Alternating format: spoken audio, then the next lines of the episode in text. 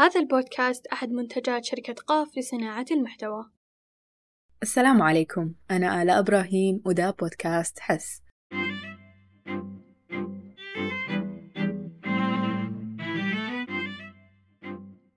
بعد تعريجة لمدة ثلاثة حلقات حول موضوع المزاج وكلام معظمه علمي. فالحلقة حنرجع لموضوع المشاعر وبكلام شوية فلسفي. الحلقة حتكون عن أنواع المشاعر وتصنيفاتها. بس قبل ما نبدأ خلونا نعرف أهمية معرفة مشاعرنا وتصنيفها. فشنو هو يا ترى الهدف أو الغاية من المشاعر أو الشعور عموما؟ السبب الأول لأهمية معرفة المشاعر في وجهة نظري هو زيادة القدرة على التعبير.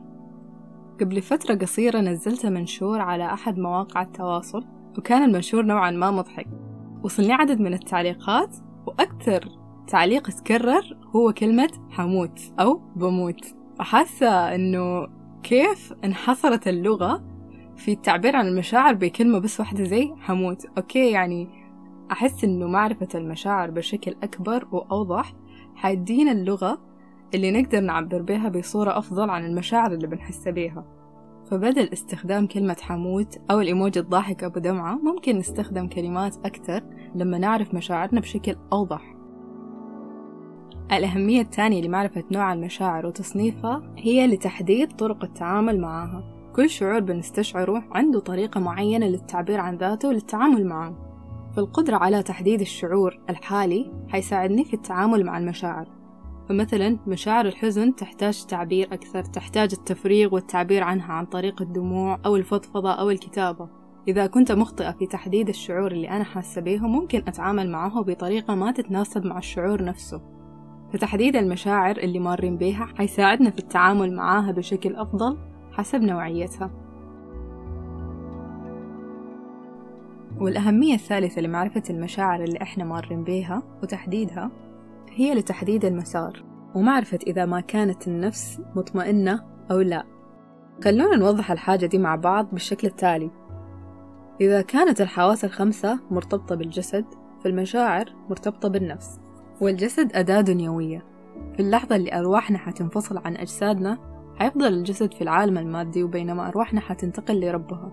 بعض الناس ممكن تفكر في المشاعر بطريقة بيولوجية بحتة وعلمية بحتة فبتقول إنه أهمية المشاعر هي أهمية للبقاء على قيد الحياة. فالمشاعر السلبية غالبا حتكون مشاعر بتبعدنا عن الحاجات اللي ممكن تؤدي بحياتنا إلى الخطر. والمشاعر الإيجابية هي المشاعر اللي بتقربنا من الأشياء اللي بتساعد على بقائنا على قيد الحياة. فمثلا مشاعر زي الخوف والقرف بتخلينا نبتعد جدا عن حاجات ممكن تأذينا. مشاعر زي الحب والامتنان حتخلينا نقرب للحاجات اللي جد حتنفعنا. لكن المشاعر متنوعة جدا بشكل أكبر أحس أنه يفوق معنى البقاء على قيد الحياة. فشعور زي الملل مثلا ما أحسه بيبعدني عن أي خطر ولا بيقربني من أي فايدة. وغيره مشاعر كتير على نفس الشاكلة. فأنا تأملت وفكرت وحسيت إنه ممكن تكون المشاعر دليل على تقوى أو فجور النفس بما أنه المشاعر مرتبطة بالنفس وبالحالة النفسية زي ما إحنا بنسميها. والله قال على النفس أنه ألهمها فجورها وتقواها. وكيف حنعرف إذا النفس فاجرة أو تقية؟ حيكون عن طريق المشاعر. فشعور زي حب الخير للغير حيكون أقرب للتقوى. وشعور زي الغيرة والحسد حيكون أقرب للفجور. بالتالي بالمشاعر أقدر أحدد نفسيتي أو نفسي أقرب لأي كفة. والفكرة دي حتتوضح بشكل أكبر أثناء الحلقة. بس حابة أعرف أنتوا في وجهة نظركم شنو الغاية من وجود المشاعر؟ وليه مهم نعرف تصنيفاتها؟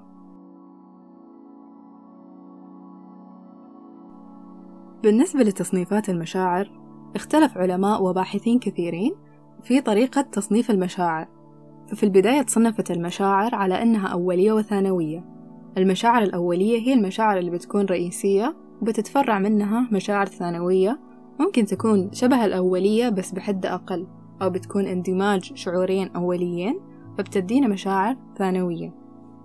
واختلف الباحثين كثير في عدد المشاعر الأولية فمنهم اللي قال المشاعر الأولية ست مشاعر أو سبعة أو ثمانية. وبعد تصنيف المشاعر كأولية وثانوية استخدموا أداة اسمها عجلة المشاعر لتوضيح المشاعر وتفرعاتها كلها.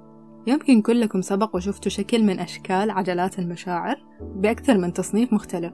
بس التصنيف اللي حأتكلم عنه في الحلقة دي هو تصنيف البروفيسور روبرت بلوتشيك. وأنا حبيت تصنيفه تحديدا لأنه اعتمد فكرة التضاد في المشاعر.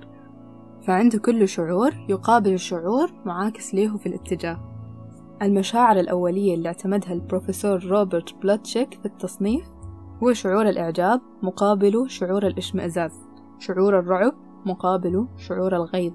شعور الدهشة مقابله شعور اليقظة. وآخر شي شعور الأسى مقابله شعور النشوة. وغير عن أنه دي المشاعر الأساسية بالنسبة لتصنيف روبرت فدي هي المشاعر بأعلى شدة. فالغيظ يعتبر أعلى شدة من الغضب وفي مشاعر أقل منه. شوية شوية بيخف الشعور. بس ليه حلو فكرة إنه كل شعور ليه شعور عكسه أو شعور مضاد؟ بالنسبة لي لما يكون في شعور وشعور ضده فمعناه في النهاية عندنا محصلة شعور محايد شعور متوازن بين الفرح الشديد والحزن الشديد في شعور محايد. فبالطريقة دي حنتخيل كأن المشاعر خطية خط مستقيم. في الطرف على آخر اليمين حيكون عندنا شعور زي قمة الفرح وفي الطرف على آخر اليسار حيكون عندنا شعور زي قاع الحزن. بس إذا وصلنا للنقطة المتوسطة بالضبط بين الشعورين حنوصل لشعور محايد لا هو حزن ولا هو فرح ولا شيء من الاثنين حيكون شعور زي الرقم صفر في خط الأعداد بين الموجب والسالب زي اللون الأبيض في دائرة الألوان بين كل لونين متناقضين. في اعتقادي الشخصي الشعور المحايد بين كل شعورين متضادين هو شعور السكينة. وبقول ده حسب فهمي للآية الكريمة لما الله سبحانه وتعالى قال ومن آياته أن خلق لكم من أنفسكم أزواجا لتسكنوا إليها. ومعروف أنه الأزواج متضادين ذكر وأنثى موجب وسالب. وكان الهدف من اجتماع الاثنين الوصول لحالة من السكينة لتسكنوا إليها. ما كان الهدف لتطيروا من الفرح. ولا كان الهدف لتهيموا في الحب. كان الشعور بعد اجتماع الزوجين شعور سكينة. والآية دي اللي خلتني أفترض أنه شعور السكينة هو الشعور المحايد بين كل شعورين متناقضين. بس تناقض المشاعر حوالين السكينة ما يعني إنها بالضرورة مشاعر إيجابية إيجابية أو سلبية سلبية. حاب أشرح وجهة نظري عن الشعور الإيجابي والشعور السلبي. حاخذ الفكرة من ناحية رياضية وكيف إنه الرقم الموجب هو رقم حيضيف لي رقم آخر بينما الرقم السالب هو رقم حيأخذ من رقم آخر. نفس الشي المشاعر. بالنسبة لي يتصنف الشعور إيجابي لما يكون في إضافة حصلت للشخص. فمثلا حصولي على ترقية أو تلقيي لامتداح معين تعتبر إضافة اكتسبتها بالتالي حيجيني شعور إيجابي. بينما لو سمعت انتقاد لو فقدت شخص عزيز دي كلها تعتبر حاجات سلبت مني. سلبت مني ثقة معينة سلب مني شخص عزيز. بالتالي المشاعر حتسمى سلبية ولكن هل وجود الشعور نفسه شيء سلبي ولازم نتخلص منه؟ بالنسبة لي لا. هي مجرد أداة وضحت لنا الحالة اللي إحنا قاعدين نمر بيها إنها فيها سلب بس ما يعني هي جيدة أو سيئة. بس اللي ممكن يحدد لنا إذا كانت المشاعر جيدة أو سيئة هو لما نشوف الشعور نفسه هل هو جيد ولا سيء؟ يدل على تقوى أو فجور.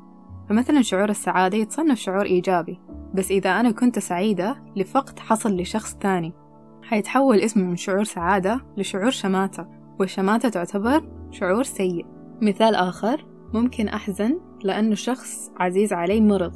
فشعور يعتبر جيد ففيه من الحنية والتعاطف مع الآخرين.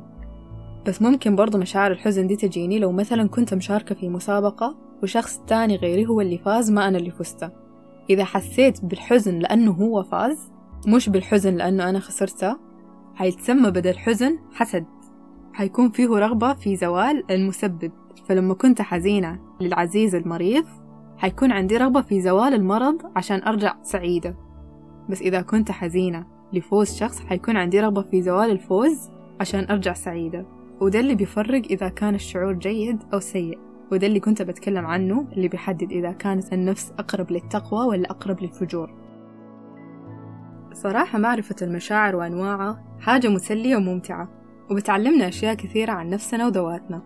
أنصحكم تراقبوا مشاعركم بعد الحلقة دي وتحاولوا تصنفوها. وحنتعلم مع بعض في الحلقات الجاية كيف نتعامل مع كل نوعية مشاعر منهم. فخليكم قريبين. شعور هذه الحلقة هو السكينة. السكينة زي ما شرحت قبل شوية هو الشعور المحايد بين شعورين متضادين. بالتالي لا هو إيجابي ولا سلبي. شعور بس في اللحظة. بس في اللحظة لا في ماضي ولا في حاضر. خلونا مع بعض نركز في اللحظة دي ونستشعر شعور السكينة. في اللحظات دي حطلب منكم تركزوا بصركم على شيء واحد ثابت في المحيط حوالينكم. اخذوا نفس عميق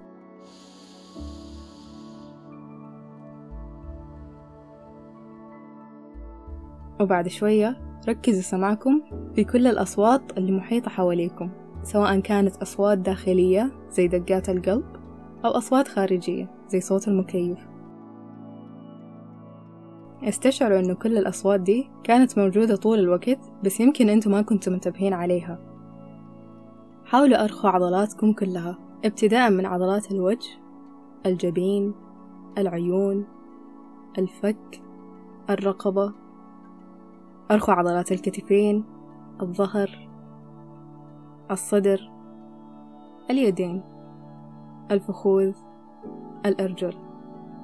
أرخوا جسمكم لأنه ما في شي تتوتروا عليه. اللحظة الحالية لحظة فيها سكينة. انتبهوا أن اللحظة الحالية دي بالذات ما فيها أي مشكلة. ما فيها أي حدث متطرف سواء للإيجاب أو السلب. لا مشكلة ولا حل. خذوا نفس عميق مرة تانية وكملوا حياتكم زي ما هي. أتمنى لكم حياة سعيدة مليانة من السكينة والطمأنينة. وبكذا نكون وصلنا لنهاية الحلقة. شاركوني تعليقاتكم وآراءكم وما تنسوا تتابعوا البودكاست على منصات الاستماع المفضلة ليكم إلى اللقاء.